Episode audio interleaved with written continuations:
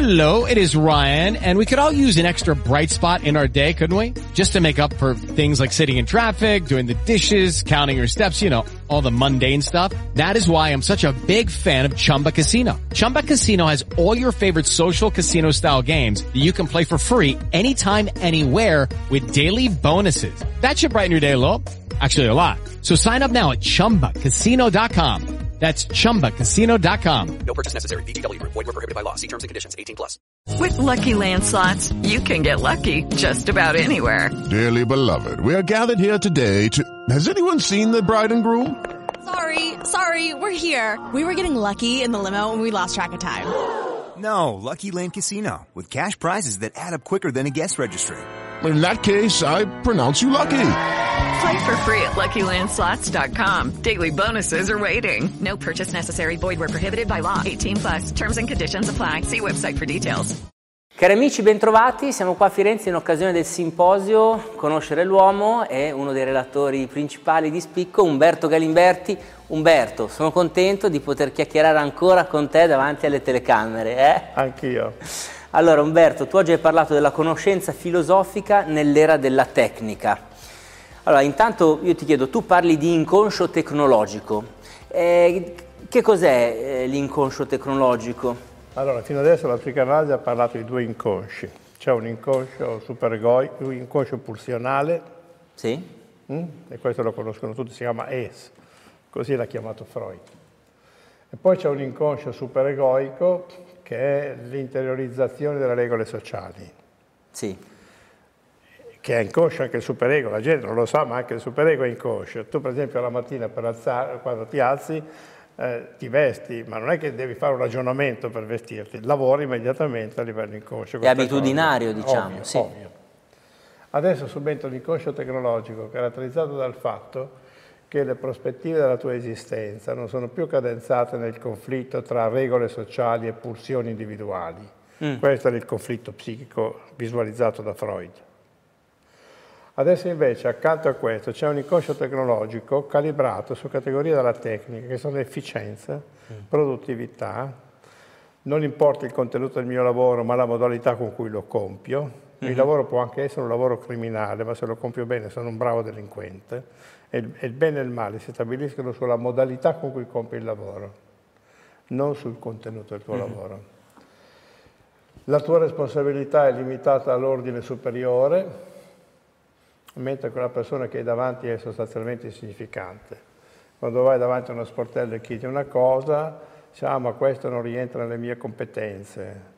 Oppure quando vai in ospedale ti applicano, se un medico applica il protocollo è automaticamente tutelato, anche se il protocollo magari non vanno bene per tutti i casi oncologici che hanno a che fare. Non c'è più l'individuazione del soggetto, funziona semplicemente la regola di base. Nei licei non si fanno più i temi in classe perché i temi evidenziano la soggettività dello studente, si fa le comprensioni dei testi scritti, eh, per cui salta fuori un risultato oggettivo, valutabile, e quindi attenzione, l'uomo va fuori gioco, no? così gradatamente. Se poi pensi che la tecnica ha una logica di ferro, che è quella di raggiungere il massimo degli scopi con l'impiego minimo dei mezzi, tutto quello che fuori esce da questa razionalità per lei è insignificante. Solo che l'uomo ha anche delle componenti irrazionali, perché l'uomo ha il dolore, ha l'amore, ha il sogno, ha l'immaginazione, ha l'ideazione, tutta sta roba via, eh? è un disturbo tecnologico, un disturbo tecnico. Senti, tu dici, se ho ben capito, che l'inconscio tecnologico lo abbiamo acquisito a nostra insaputa. Sì, perché siccome si fa così, siccome il mondo va così, la migliore eh, educazione consiste nella suefazione al modo comune di vivere. Ecco, allora siccome si fa così, noi non ci siamo neanche accorti che si stava trasformando il mondo e i nostri comportamenti. E siamo passati tranquillamente tra io e te eravamo compagni di lavoro, colleghi di lavoro, ci volevamo bene, avevamo una controparte che era il padrone, adesso non è più così. Tu non sei più un mio collega veramente, anzi sei un sospettato da me, perché se sei più bravo di me, la prima crisi a saltare sono io. E allora ti guardo con sospetto, incominciano i falsi discorsi, la falsa cortesia, con un animo veramente antitetico. Senti, se per indagare i primi due tipi di inconscio, la psicoterapia, la consulenza può essere un- uno strumento, come si fa invece a rapportarci con questo terzo tipo di inconscio? molto più complesso. Perché quando Freud stabilisce che il conflitto è tra le regole sociali e le, regole e le esigenze pulsionali, aveva alle sue spalle tutta un'etica bimillenaria che diceva di controllare le passioni. E quindi non era difficilissimo risolvere il conflitto. Adesso tu invece eh, hai una situazione in cui non puoi prescindere dalle regole della tecnica, perché se la tecnica ti butta fuori dall'apparato, tu non è che semplicemente sei fuori da un apparato tecnico, sei fuori dal sociale. Oppure, eh, accompagnando mio nipotino a scuola, una mamma mi ha chiesto, professore, il mio bambino fa la quarta elementare ma vuole uno smartphone. E io gli ho risposto, glielo deve dare. E lei si è meravigliata che gli abbia dato questa risposta. Dico, ma perché si meraviglia? Se lei non gli dà questa macchina, siccome ormai la comunicazione passa attraverso gli smartphone, lei non è che priva suo figlio di uno strumento tecnico, lo priva della socializzazione. Questo cosa sta a dire? Che i prodotti tecnici producono effetti al di fuori della tecnica. Questo bisogna pensarci. La socializzazione ormai non va più nella modalità con cui funzionava con me. Se a Torino eh, funzionano le bambole di plastica per fare sesso, no, le bambole, no? Sai, no? Ho letto qualcosa, sì, che, No, a che a stanno... Bovino c'è un posto dove ci sono delle bambole eh, dove, eh, con cui fai sesso. Se sei arrivato a quel punto lì, eh, vuol dire che anche l'erotica è cambiata in una maniera molto significativa.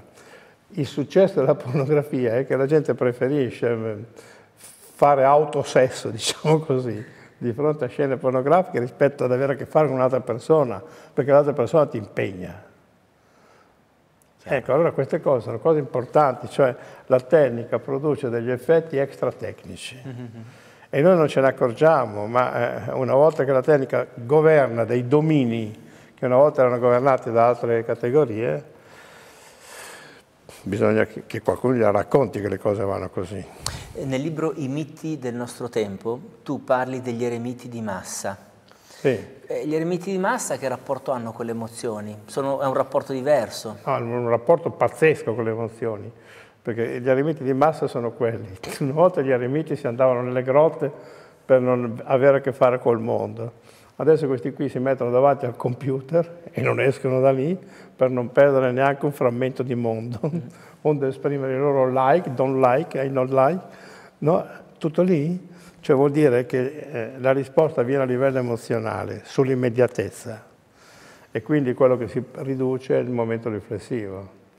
Perché quando uno non c'erano gli email, non c'erano quelle cose lì, uno riceveva una lettera, ci metteva una settimana ad arrivare, una settimana se la prendeva lui per rispondere, se l'altro si lamentava gliene mandava un altro, diceva che le poste non funzionavano, cioè c'era il tempo della riflessione, Certo. adesso non c'è più, Certo. non c'è più. Tieni conto che la velocizzazione del tempo dell'informatica è molto più rapido, Rapido. di quanto non sia l'adeguamento psichico, perché l'uomo è lento nell'adeguamento psichico.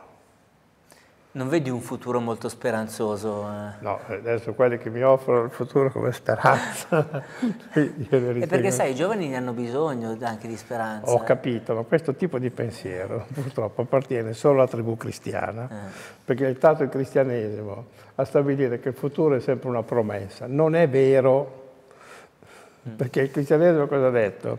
Il passato è male, il peccato originale, presente è redenzione, il futuro salvezza. La scienza cosa dice? Uguale.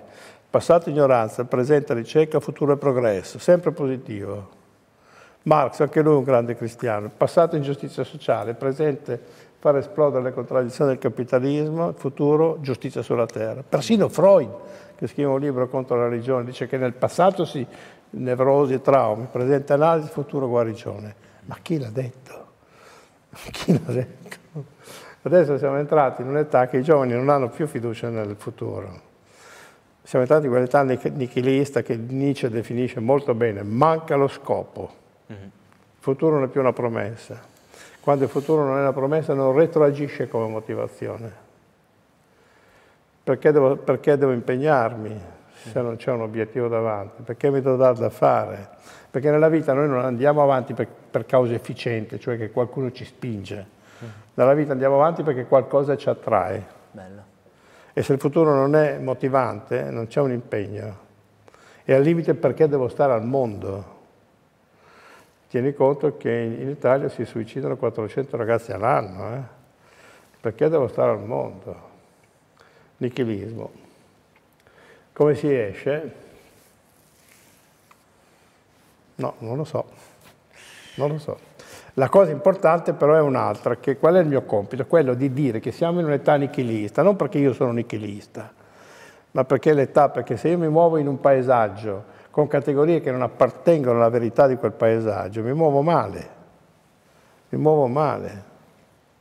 I genitori, per esempio, anche quando dicono ai figli studia, lo dicono con una, un senso di sfiducia loro stessi, che non sanno se pagando le tasse all'università cambierà qualcosa. E allora c'è questa sfiducia generalizzata dove il futuro non sta a indicare proprio un bel niente. Se poi pensiamo che adesso arrivano anche i robot, saluti Dio. Senti, tu pensi che per i genitori all'ascolto, eh, cioè tu parli dell'importanza dello scopo, che spesso è collegato anche ai valori delle persone, forse dei genitori che riuscissero a, a trasmettere dei valori di un certo tipo, a ehm, fare intravedere degli scopi, cioè potrebbe essere un modo di controbilanciare questa... Guarda, l'unica maniera, eh, i valori, io ai valori non do molta importanza, perché secondo me i valori sono solo dei coefficienti sociali con cui una comunità eh, cerca di vivere con la minor eh, conflittualità possibile. Mm. Cioè prima della rivoluzione francese c'erano dei valori gerarchici e la società funzionava in quel modo, poi sono subentrati i valori di cittadinanza, si è messo a funzionare in un altro modo, ma siamo andati avanti. Certo. Il problema genitoriale è questo. I genitori devono sapere che la loro parola è significativa fino a 12 anni. Punto. Quando incomincia la sessualità, si interrompe la relazione verticale padre-figlio e comincia quella orizzontale amici miei. Mm? Amici miei. Allora, fino a 12 anni loro dovrebbero parlare tanto con i figli, mm. ma incominciare da quando sono piccoli leggere delle storie insieme, andare a giocare insieme, fare quelle cose insieme.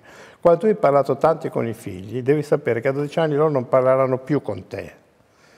Però tu sarai un punto di riferimento di un dialogo possibile che ricomincerà, ricomincerà dopo, intorno ai 20 anni, ricomincerà perché tu devi sapere che i lobi frontali arrivano a maturazione a 20 anni, mentre eh, la pulsionalità incomincia a 14 quindi a 13-14 anni tu hai il massimo di pulsioni sessuali e un minimo di controllo razionale. Dopo ricominciano e tornano, dopo quello che funziona è l'esempio. È l'esempio. Questo padre è esemplare per me o è un ragazzino come me che cerca l'amorosa, l'amante, queste robe? Interessante. Capito? Bene. Oh. Poi i genitori non devono diventare amici dei figli. Questo è un confine da mantenere. Assolutamente. Gli amici si trovano altrove? Cercano, sono bravi loro a cercare gli amici. Alcuni genitori questa cosa non la capiscono. Sì, perché, perché hanno paura dei figli. Cioè? Hanno, eh, cioè, hanno paura che dicendo dei no ai figli, ponendo delle regole ai figli, questi facciano di peggio rispetto a quello che fanno. Eh. Ecco, invece no. Eh, l'esemplarità, l'esempio si radica nel figlio, perché i figli hanno bisogno di modelli, li cercano. Sì ricercano. E allora se non te lo riconosceranno mai che per loro tu sei un esempio, dopo te lo riconosceranno. E mai, e mai, e mai, mai verbalmente. verbalmente. Va bene. Umberto, grazie per questa bella chiacchierata, bene. grazie anche a voi per averci ascoltato e ci vediamo alla prossima.